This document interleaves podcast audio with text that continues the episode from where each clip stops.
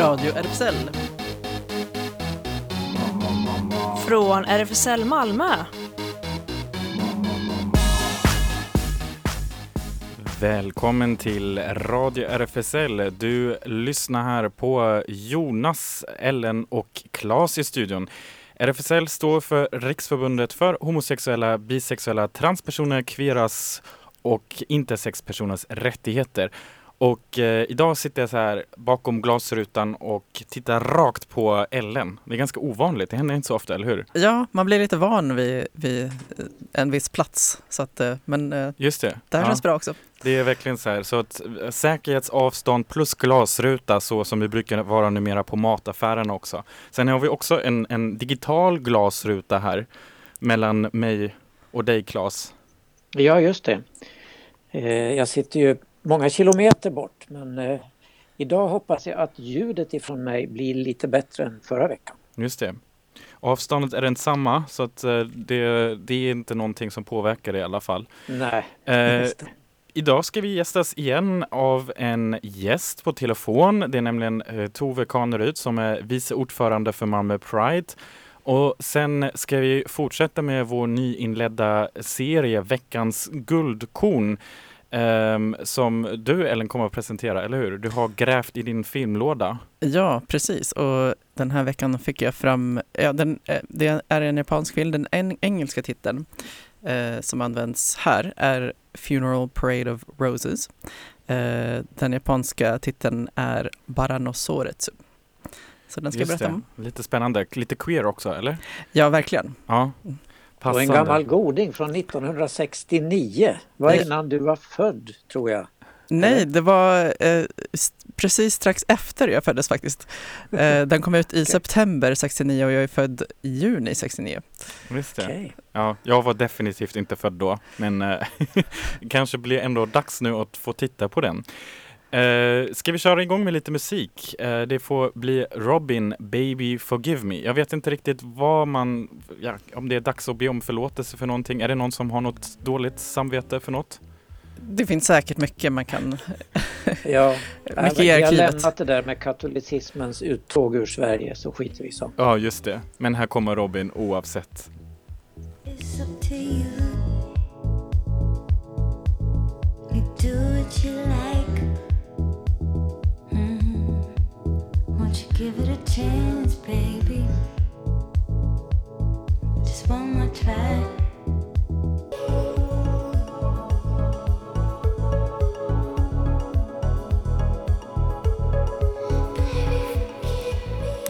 Baby Forgive Me. Du lyssnar på Radio RFSL.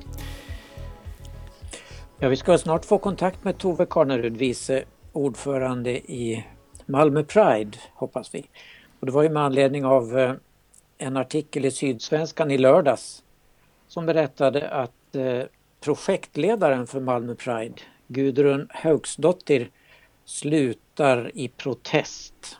Och eh, hon hade diverse, ja hon tyckte det hade skötts dåligt och sånt där. Och Tove kommenterade i tidningen det, den kritiken och nu ska vi höra vad Tove har att säga. Vi hoppas att nästa vecka få med oss Gudrun i radion igen så vi får kommentarer från båda håll. Just det, och det är också efter att eh, Malmö Prides årsmöte precis eh, har, ja det var ju inte så länge sedan, för några veckor sedan hölls eh, på det typiska Pride, Scandic Hotel som har varit, eh, fungerat som Pride House under de senaste åren och då verkar ju läget ganska så här, ja nu efter alla eh, år som har gått med upp och ner svängen verkar det ju som att det hade ordnat sig igen. Man undrar hur det blir i år nu då när hotellnäringen verkar nära utplåning tack vare den här coronakrisen. Just det. Och jag såg också att eh, vad gäller festivaler och konserter överlag så verkar det inte vara något eh, så här, man, vi har ju liksom skjutit fram det lite grann, så här, ja men slutet av april, maj kanske. Nu har jag hört vissa röster som säger att ja, men i år, det kommer inte bli något alltså. Vad, vad tror du Ellen? Har du? Ja, det är ju svårt att förutspå antar jag, men nu har jag också börjat tänka att nej, det, det mesta kommer nog skjutas upp. eh, Fast Ja. Malmö Pride tänker ju i alla fall nu att i augusti-september någon gång ska man ha eh, sin vanliga Pride. Eller den blir ju inte vanlig men Pride i alla fall. Just det. Ja, det blir väl eh, i så fall också med någon typ av säkerhetsavstånd misstänker jag. Eller Ja, hur? just det, blir Ja. väldigt långt. Ibland har det ju varit så under vissa år att, när det, att det blir så här att lite glest mellan de olika eh, grupperna som deltar. Och eh, nu har vi fått med oss Tove som är vice ordförande för Malmö Pride här på Radio RFSL. Hej! Hej! Hallå! Sitter, Hallå, du, Tove. sitter du i hemmakarantän? Eh, nej, det gör jag faktiskt inte. Jag sitter faktiskt i ett möte med Malmö stad gällande World Pride. Ja, vad kul, passande. Sit, sitter du i det mötet just nu eller? Alltså jag gick utanför dörren, men eh, ja, de, de eh, har fortsatt mötet utan mig. Okej, vad spännande. Mm. Ja, vi, vi har pratat lite grann här innan du kom in om eh, den här artikeln i Sydsvenskan i lördags som Ja. berättade att Gudrun hoppar av. Just det. Vad är din kommentar till det och varför har detta uppstått? Ja, alltså det är hennes beslut att hon vill sluta så att eh, det är ju, vad ska man säga, ligger inte jättemycket på mig. Men eh, vi hade väl lite olika åsikter om hur projektet skulle ledas och eh, vi kom in i ett skede där det är mycket sådana här ja, politiska diskussioner med staden och Köpenhamn och sådana saker får, får slut och det, där var inte hon riktigt. Så, då tyckte hon att det var bättre att kliva av och så ska vi försöka rekrytera en ny person. Okej. Eh, planeringen, hur går den nu då? Det har ju varit lite oklarheter. Ska Malmö ställa upp? De har ju flyttat iväg Karin Tingstedt som var deras handgångna kvinna Ja. i det här. Och blir det har det de gjort. Malmö festival som kolliderar? Alltså många frågetecken kring nästa år. Ja, alltså det kan jag väl säga att det fortfarande är en del frågetecken. Men jag skulle inte säga att det finns någon tvekan om eh, att staten vill att det här ska bli ett bra arrangemang. Alltså från politiskt ja, kan inte Sverigedemokraterna vill såklart inte ha det, men de andra partierna är liksom enigheten stor om att det här ska bli och att det ska bli bra. Och från tjänstemannasidan så är det många olika förvaltningar som är inblandade så att eh, det finns absolut ingen tvekan kring projektet som helhet. Det, det känner jag absolut inte. Ja, nu är det ju så också att eh, även i år så har man ju, eh, Malmö Pride är inte den enda som är drabbad av det, men eh, på grund av Corona så är det lite oklart. Så här, många, eh, när, I början av mars och under, mm, så här, under gången av månaden så blev ju många festivaler och evenemang ja, antingen inställda eller framskjutna så här, till hösten så här, för säkerhets skull. Nu finns det till och med några som säger kanske att eh, ja, man vet inte ens om det kan bli något i höst och så. Hur tänker, hur tänker Malmö Pride kring det? Liksom, kommer hur, ser planer- hur, kan, hur kan man planera med en sån osäkerhet egentligen? Ja, det är ju jättejobbigt. Det, Ja, alltså, och det delar vi ju med många, liksom, att det är både jobbigt i sådana här situationer när det är saker som kanske känns jätteakut och viktiga. Folk liksom dör och vi har en stor epidemi, eller pandemi och folk blir av med jobbet så är det liksom svårt att liksom fokusera Eh, och också så här, går det ens att genomföra med de lagar och restriktioner som finns just nu. Liksom. Det är klart att det, det problematiken delar vi med många. Men vi har ändå sagt att vi vill genomföra en en Malmö Pride i år.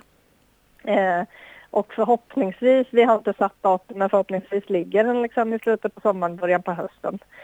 Eh, och eh, som sagt, de närmsta veckorna får väl visa lite eh, vad som händer liksom, med coronapandemin.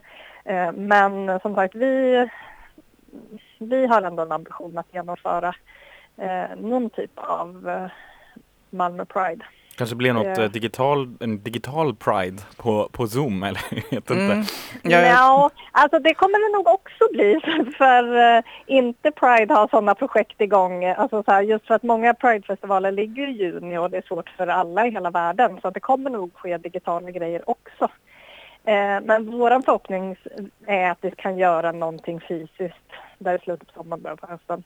Eh, med både ett Pride House och Eh, en parad och så. Sen kanske inte parken blir liksom lik samma som tidigare år och sådana saker. På, på grund av att vi har flyttat så finns det vissa svårigheter med. Vi kommer nog antagligen inte kunna vara i Folkets park och sådana saker. Men eh, det, våra, våran förhoppning är att det värsta med coronan är över då.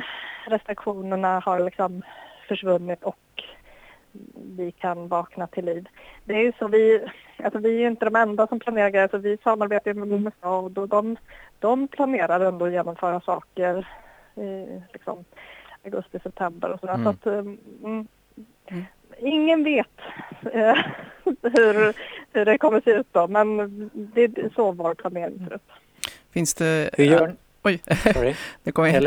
Eh, ja, jag tänkte på, eh, finns det redan nu idéer på anpassningar till eh, alltså ja, andra sätt att ha ändå fysiska evenemang, men, men som om man ska nu ska följa de här, eh, om de fortfarande gäller, att, att hålla avstånd och sådär. Eh, förutom då att bara göra vissa saker helt digitala, men de grejer som ändå är planerade att vara fysiska, finns det liksom idéer om hur, hur de kan arrangeras på ett sätt som Hålla en prideflagga som avståndsmarkör mellan varandra eller något.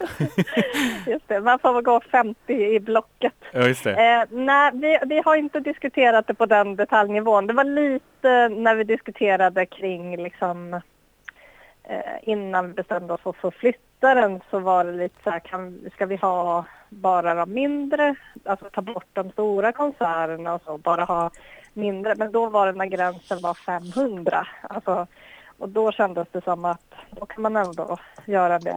Men 50, då är det svårt.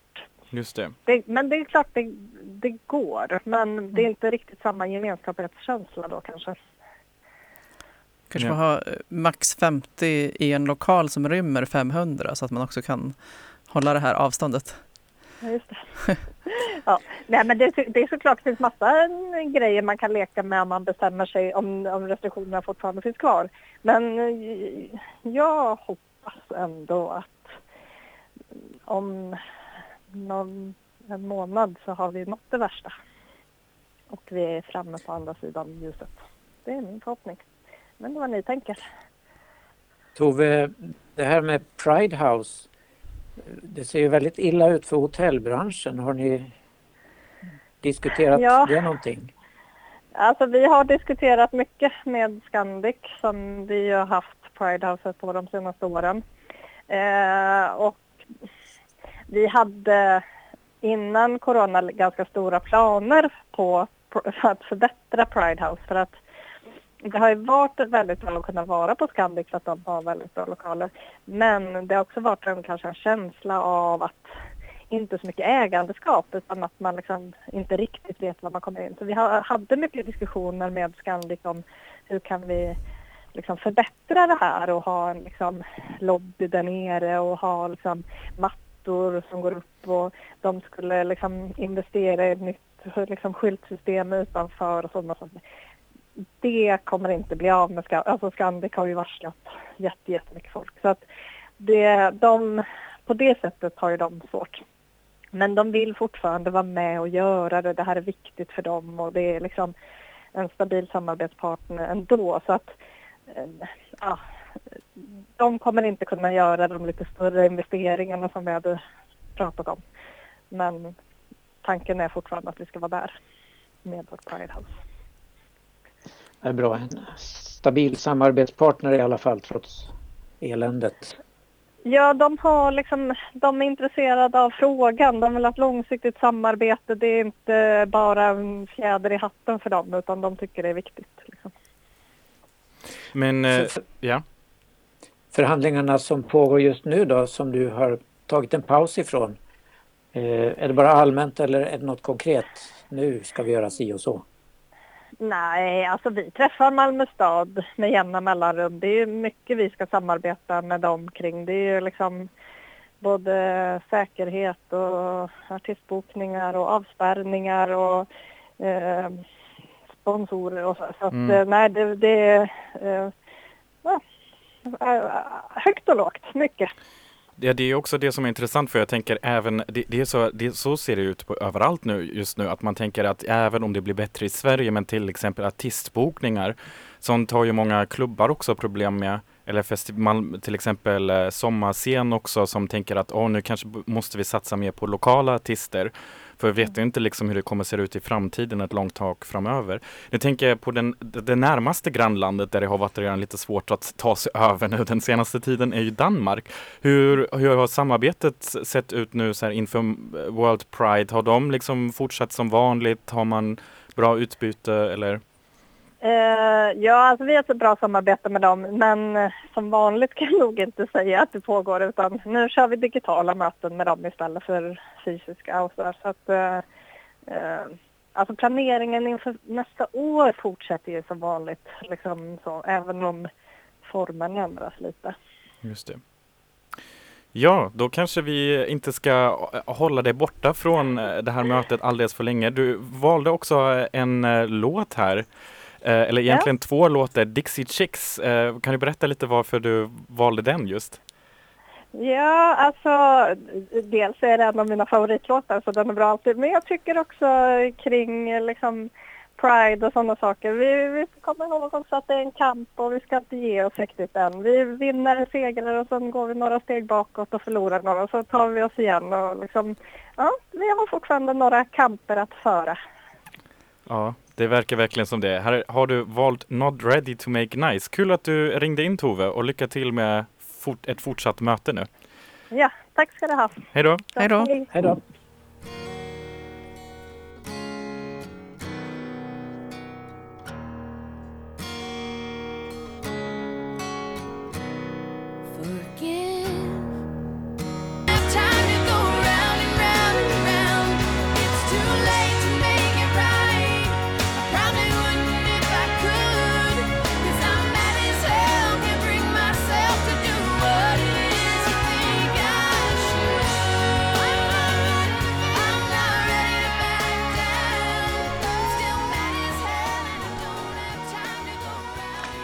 Ja, det var Dixie Chicks detta. Not ready to make nice. Vi tackar Tove Karnerud för samtalet och för låtvalet. Dixie Chicks har ju varit aktuella många gånger i, här i vår radio. De tog ju klart och tydligt ställning för väldigt många år sedan för hbtq-personer och sådär. Vilket gjorde att de fick väldigt mycket skit i sina turnébokningar och sånt. Men de har kommit tillbaka och det är jättebra. Just det. Så eh, då får vi, jag tänker ändå vi får kolla lite. Det känns lite som med Malmö Pride att, äh, ja, det, jag tycker ju synd om Malmö Pride också på flera sätt. Man tänker det, det har inte varit, eh, man har kämpat ganska mycket så får man nu liksom ännu mer påtryckningar utifrån. Och det är i princip också en delad kamp äh, som Tove nämnde att eh, det händer ju världen runt nu med hbtq-rörelsen som får vara väldigt kreativ nu för att hålla kampen eh, uppe. Och det kommer vi också tillbaka till i nyheterna sen. Men eh, i förra veckan så började vi med en eh, ny serie numera, nu vi inte kanske har så mycket att berätta i Det händer för att Eh, mycket har ju ja, lagts över till den digitala världen och så, men vi tänkte också att det kan vara ett bra tillfälle att kanske gräva lite i, i bok och filmlådan och nu kanske hinna med alla de där filmerna som man aldrig hunnit titta på. Och jag kommer ju själv på att oftast är det ju så att man samlar på sig en massa tips och sen när det är läge då, och man blir lite så här, man känner att det är lite så här långtråkig, och då kommer jag inte på något just i den stunden. Då vet jag inte vilken film jag ska titta på helt plötsligt. Jag är helt blankt i huvudet. Men vad bra att vi nu har Ellen med oss i studion och hon får presentera veckans guldkorn. Veckans guldkorn. Ja, jag eh, tänkte berätta om eh, filmen som, eh, japanska filmen som eh, kom ut 1969 och engelska titeln är A Funeral Parade of Roses. Eh, på japanska ”Barano Soretsu. Det var en film som jag råkade snubbla över faktiskt när jag eh, eh, på tips från Sofia som eh, vi hörde i, i eh, som var rösten i vignetten precis och brukar vara med här. Ehm, eh, man kan eh, låna filmer digitalt på biblioteket och det här var en av dem som jag snubblade över där. Eh, så det kan vara ett tips också att gå in på Cineasterna, heter det. Och då kan man, eh, de uppdaterar filmerna också sådär och man behöver bara sitt bibliotekskort och så knappar man in bibliotekskortnumret och pingården och ja, och sen tror jag att det är en begränsning på två filmer per, per vecka. Men eh, jag rekommenderar, så behöver man inte betala för någon eh, ja, Netflix eller något sånt. Just det, och den Så- här som du pratar om nu hittar man då också på Cineasterna. Ja, precis. Den, den eh, hittade jag där och var rätt så förvånad faktiskt också att den, ja, den var japansk och den eh, kom ut 69. Eh, och den Men är... alltså det här cineasterna är någonting under Malmö stadsbibliotek eller, eller vadå? Eh, nej, det är tydligen alla bibliotek tror jag. För att, eh, jag kommer ihåg att jag Ah, fick upp det okej. även i, ja men eh, när jag satt i Uppsala faktiskt senast, då kunde man, eh, så det är också, man, man lägger också bara in eh, eh, ja, den staden som man, som man har. Bibliotekskort på. Eh, ja, precis, precis. Eh, så man kan sitta var som helst i landet, eh, faktiskt inte bara i, i Malmö. Eh, så det är ett tips. De har ganska bra utbud av queer. De har också en, en kategori hbtq-filmer. Eh, så det kan jag rekommendera också att gå in där och kolla. Och där kan man hitta den här filmen då. Den är regisserad av Toshio Matsumoto eh, och eh, kommer ut och äger också rum 69. Eh, den utspelas eh, ganska mycket på eh, Ja, det är, det är lite eh, olika hur, eller hur man kan beskriva den nu liksom i dagens termer. Man skulle dels kunna skriva, beskriva den som en bögbar typ, men, men också det är någon slags blandning av, av bögbar men också eh, värdinneklubb.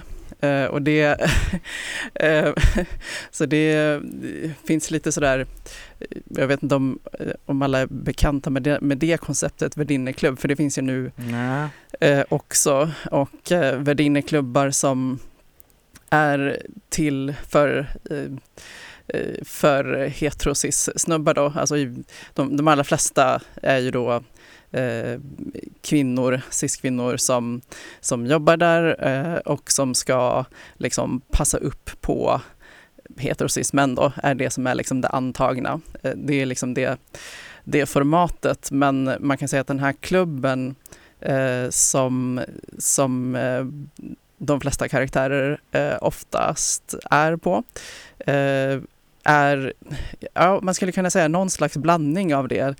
Klientelen eh, det kan vara, ja, det kan vara bögar, det kan vara kanske någon flata, eh, även no, några hetero, ja, det är, eh, och sen så värdinnorna, en del av dem eh, kan vara, eh, ja, en del är bögar kanske, men som eh, eh, klär sig i klänning och är sminkade och som är, ja, de är värdinnor liksom. Um, och så att um, det finns liksom många, många lager som gör att eh, det är ju inte helt säkert hur man kan tolka, Uh, ja, de skulle, de skulle kunna vara bögar, de skulle kunna vara, uh, ja, eh, transkvinnor, de skulle kunna vara vad som helst egentligen som gentemot klienterna eh, klär upp sig för att ge klienterna en viss, ja, en viss upplevelse. Liksom.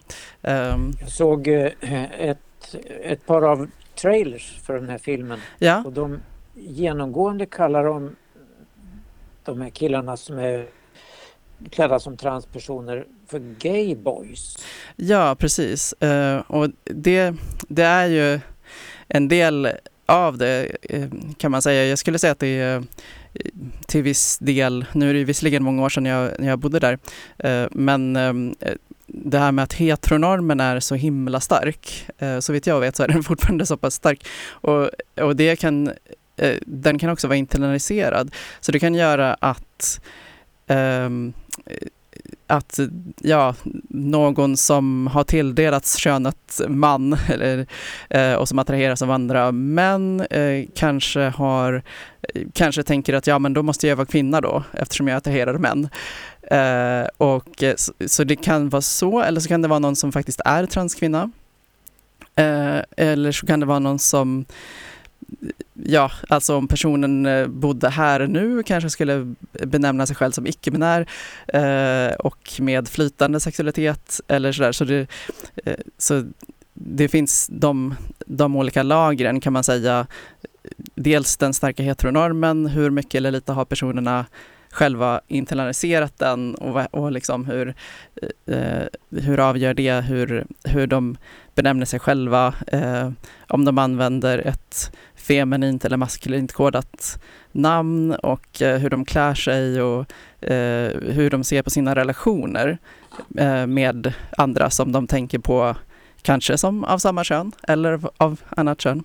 Så, eh, så ja, det finns en liksom att de, att de kallas för gayboy men eh, ja, alltså om en del av de karaktärerna om de hade Ja, om de skulle ha funnits nu eh, kanske de skulle kalla sig för bögar eh, eller de kanske skulle kalla sig för transkvinnor eller ja, någonting annat. Så Så det här är en historisk bild vi får då av ja, det kan man verkligen, samhället. ja, det kan man verkligen säga. Ehm, Jag tycker den är eh, väldigt intressant och eh, av många anledningar. Dels, dels kan man säga att den blir som en ja, lite historisk tidskapsel, eh, en, del, en liten del av queerlivet eh, då. Eh, sen också i bemärkelsen att den, eh, den utspelar sig, inte bara att den kom ut 69, men den utspelar sig eh, också då. Och, så då kan man tänka i kontexten av Vietnamkriget. Eh, och eh, en eh, person som inte har en, en huvudroll men som ändå figurerar eh, bland annat på den här klubben som en av klienterna eh, är en amerikansk soldat som man kan gissa kanske är på permission eller så. De har en kort, eh, ja, eh, han och en av eh, personerna som jobbar på klubben har en kort interaktion där, där de refererar till Vietnam och att ja, den här soldaten säger något om att han, eh, ja, han passar på att ha kul nu. Eh, ungefär. Så det är också en aspekt på det. Eh, Men eh, det, det är inte en dokumentär, är det en spelfilm eller? eh, det är Mm. spelfilm, men Det är eh, spelfilm. ja, det är det. Ehm, fast på ett sätt så kan man säga att ja, det är en, en dokumentär spelfilm. Ehm, Just det, vi, vi kanske kan lyssna lite på eh, ett avsnitt ur trailern här. Precis. Ehm, jag kan berätta om den. Så den äger rum just på den här klubben. Eh, och då är det huvudpersonen Eddie som man får höra precis i början eh, säger hej till den amerikanska soldaten. Just det. タバコを吸わないで。私を好きなら火を消して瞳を閉じて優しい夢を甘いシャネルのため息が。今夜もあなたを待っているのよ。ベッドでタバコを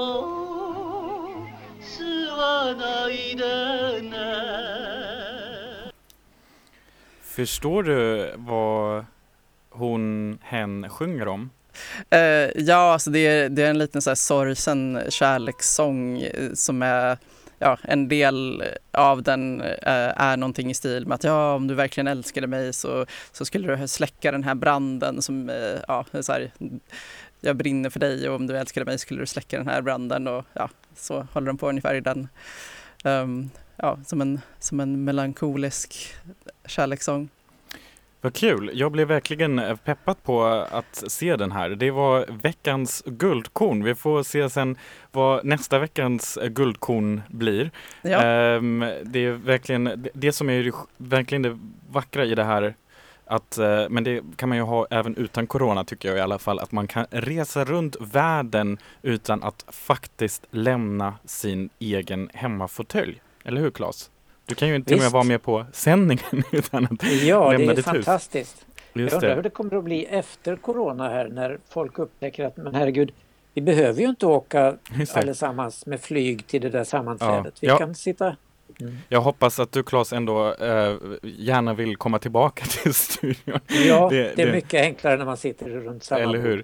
Jag tänker att eh, strax är det dags för nyheterna men i anslutning till eh, det vi pratade innan om också eh, tänkte jag att vi kan ha lite Barbara Streisand Downed Rain on My Parade för det hoppas vi verkligen inte av flera anledningar i år.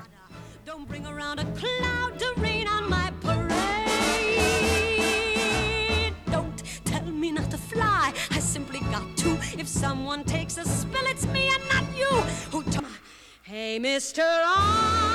Onstein, here I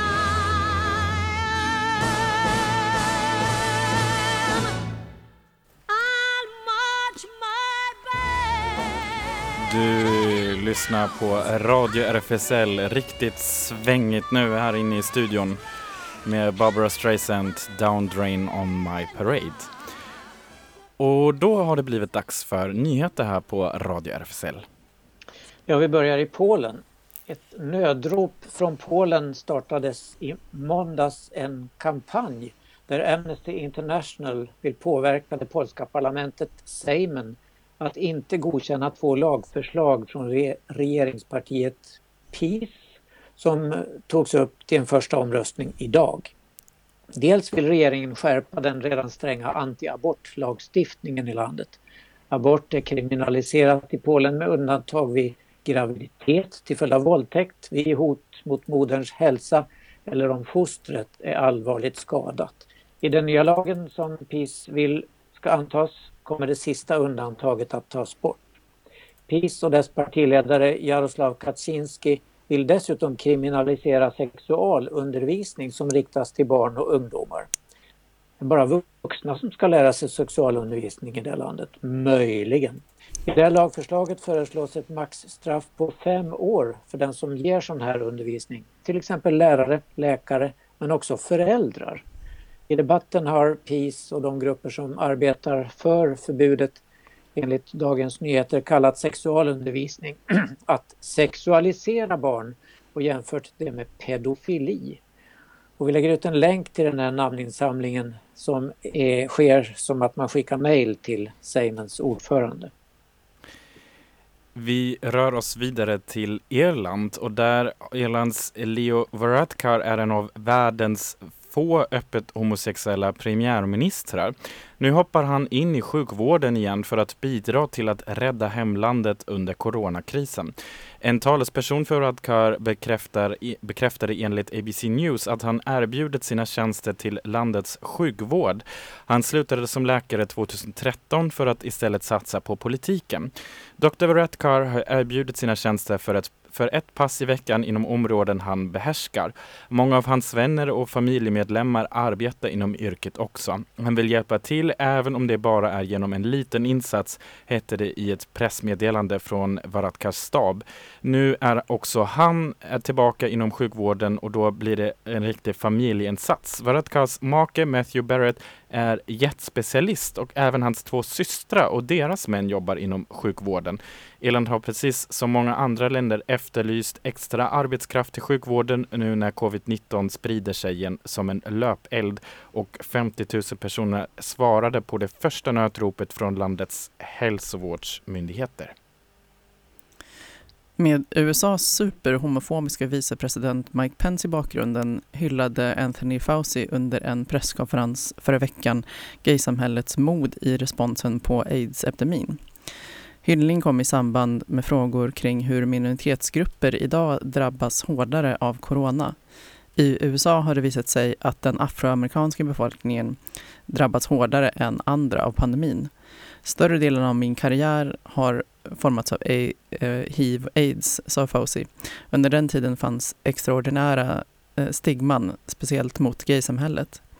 Eh, Det avtog först då världen förstod hur gaysamhället svarade på det utbrottet med ett ofattbart mod och värdighet, liksom med styrka och aktivism. Jag menar att det verkligen förändrade delar av det stigmat mot gaysamhället. Fauci lyfte därefter den afroamerikanska befolkningens utsatthet i USA. Skillnader i hälsan har alltid drabbat den delen av befolkningen. Coronakrisen sätter ljuset på hur oacceptabelt det är. Det handlar inte om att de infekteras oftare, det handlar om att när de blir infekterade med underliggande medicinska tillstånd som diabetes, högt blodtryck, övervikt, astma hamnar de oftare på intensiven och det leder till högre dödstal. Fauci är chef för The National Institute of Allergy and Infectious Diseases och medverkar regelbundet vid presskonferenser tillsammans med Donald Trump. Inte sällan genom att korrigera felaktiga påståenden från presidenten. Och då flyttar vi oss till Ukraina.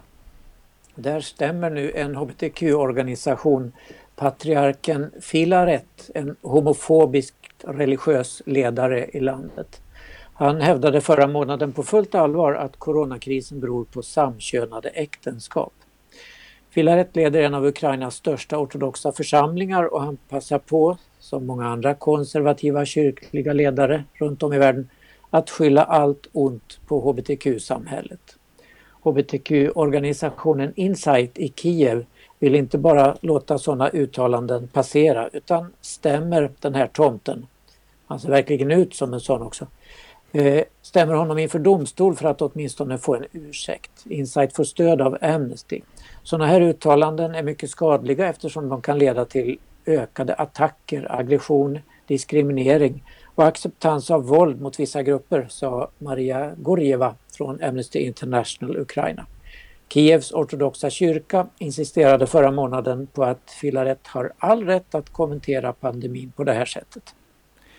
Den tidigare homofobiska och republikanska ledamoten av USAs kongress, Aaron Schock, eh, har nu avslöjats tillbringa karantäntid på en semesteranläggning i Mexiko, tätt omgiven av biffiga killar.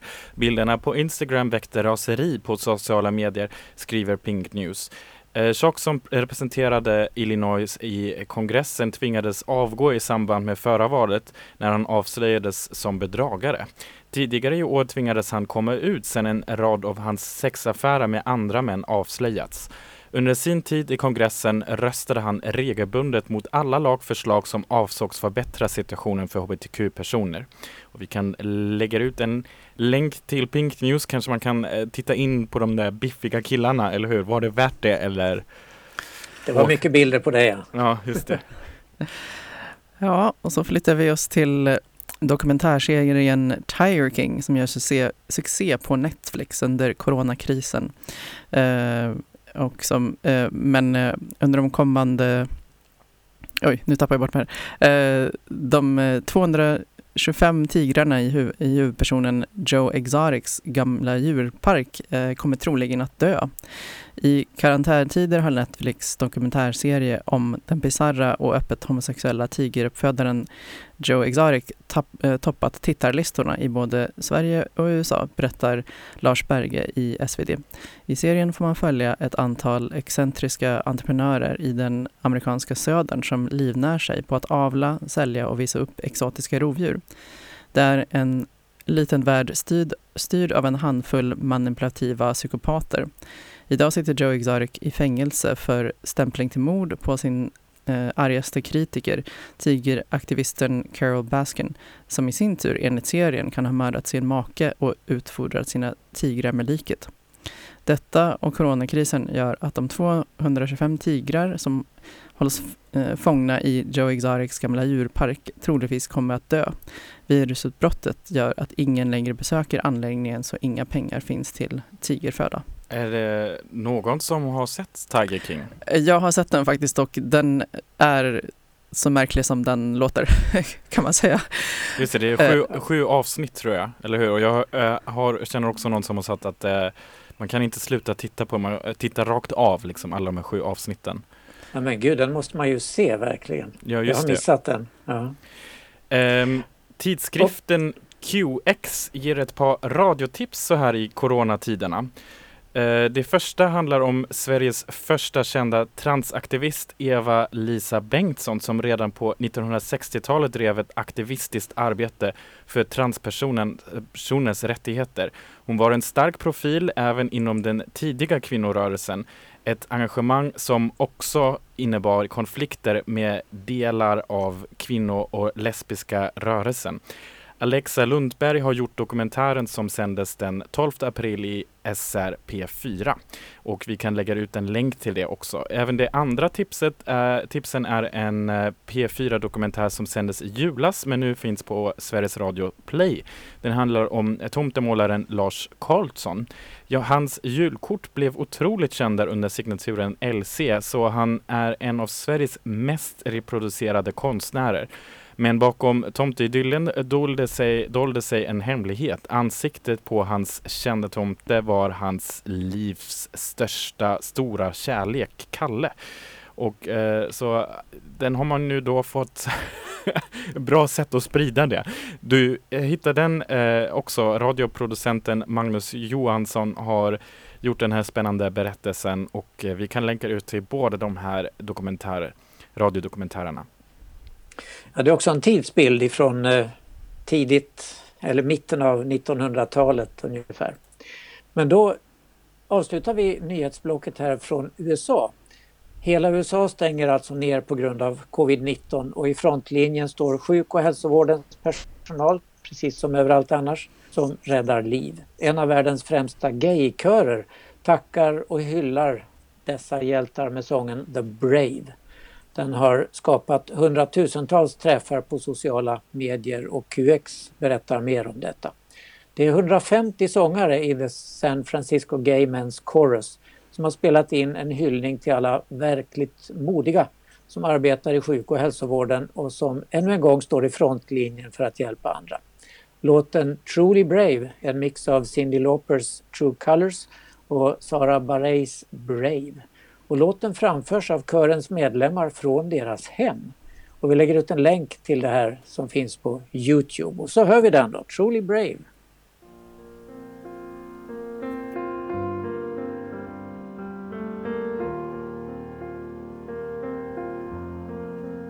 You with the sad eyes.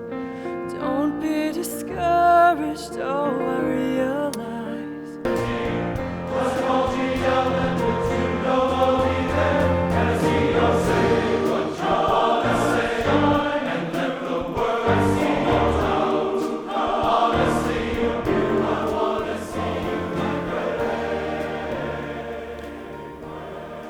Ja, Truly Brave. Jag tittar här samtidigt på den här Youtube-videon. Ellen, har du sett den? Ja, Ja. den är jättefin tycker jag. Ja.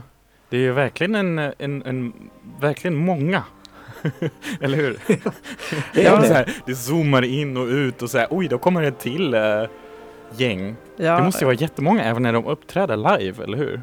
Tänker jag. Ja. Jag är imponerad av synkroniseringen. Jag Ja. undrar hur den gick till. Det verkar inte vara någon som har så här teknisk uppko- så här problem. Ja. Och så här, De har det är väldigt fint Säkert här. gjort det många gånger och klippt ihop det på något sätt. Ja, det är kanske det. Så här fuskat, så det var det inte ens live på Zoom. Jo, det. det tror jag. Men då har det blivit dags nu här på eh, Radio RFSL för det händer och eh, det har ju blivit lite så här coronahänder. så RFSL eh, Malmö då som har sin lokal kvar på Stora Nygatan 18 men där händer inte så mycket. Årsmötet är framflyttat till den 2 maj och Claes, finns det någon uppdatering om att det kommer bli något digitalt årsmöte? Det blir digitalt ja, på, med Zoom. Just det. Men vi diskuterar om det ska bli lokalen är öppen i alla fall så att man kan gå dit också om man inte har möjlighet att koppla upp sig. Men vi har inte kommit fram till något Nej, beslut det. ännu. Det är samma sak med Newcomers. De träffas ju i vanliga fall på fredagar mellan 16 och 19. Detta är nu också inställt. Eh, jag vet inte om de har gått över till promenader istället. Så som eh, Seniorcaféet i alla fall har gjort. Eller hur? Berätta, vart gick Ja, det ni gör vi. eh, i söndags? Vi gick från stadsbiblioteket ner till Malmö museer och fikade på deras café och restaurang där. Men nu på söndag då blir det kyrkogårdsvandring. Och det är inte för att vi är så gamla och ska se ut platser där vi ska ligga. Utan det är Jeanette Rosengren på Kira förlag som har gjort en bok om detta, Malmös begravningsplatser. Och eh, hon leder vandringar på olika kyrkogårdar. Så vi ska göra det på söndag. Vad Trava kul! runt i två timmar. Hon ska berätta om spännande personer som ligger där och sådär. Just det. Ja, det är, ju- det är ju väldigt bra. Kanske finns vissa som ändå utser så här, där bredvid den kändisen vill jag ligga någon Ja, härligt! Utsikt! Eh, Habitat Q, ungdomshänget, eh, måndagar och onsdagar ses de i vanliga fall mellan 17 och 19 för med alla mellan 13 och 19. Och de eh, träffas eh, på Sofia Lundsvägen 5 nära Möllan, brukar oftast inte vara mer än 50. Så, eh, men man håller sig lättast uppdaterad genom deras Insta på Habitat understreck Q.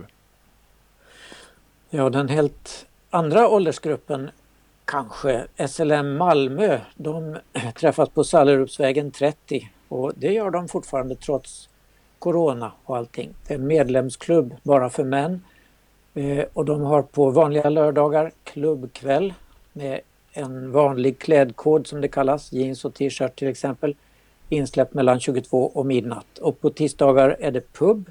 Då kan man komma i vilken klädsel man vill och bli insläppt mellan 20 och 22.